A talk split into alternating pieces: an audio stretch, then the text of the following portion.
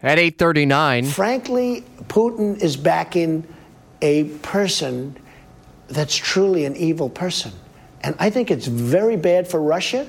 I think it's very bad for mankind. It's very bad for this world. the gulf just deepening between the U.S. and Russia over the Syria gas attack. That from the president's sit down with Fox Business Network. Within the last hour, we caught up with Senator Marco Rubio on this. Russia is deeply embedded with Syrian troops. It is difficult to believe it stretches credibility to argue that somehow the Syrian Air Force could load up these munitions, these chemical weapon munitions, on airplanes and air facilities where Russians were, and no one noticed it. Our team in Washington is led by insider Jamie Dupree with daily updates in his blog at WOKV.com. Dory Scheimer checks in with team coverage, and Secretary of State Tillerson is in Russia this morning with his Russian counterpart. And, you know, they're talking back and forth, but uh, it really seems like everyone is talking about ambiguity and contradictions and things like that. Are we on the same page in any way?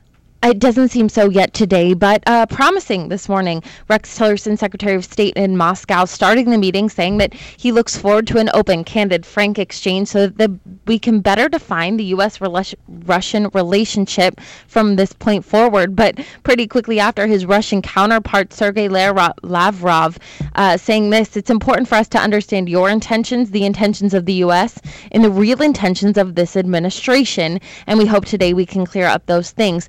This underscores days of Trump administration officials going back and forth, um, sending mixed messages on the, the strategy in Syria, and more importantly to these meetings, whether Russia knew about the chemical uh, attacks that Assad carried out last week before they happened. Uh, Nikki Haley, the UN ambassador for the U.S., saying that they absolutely knew.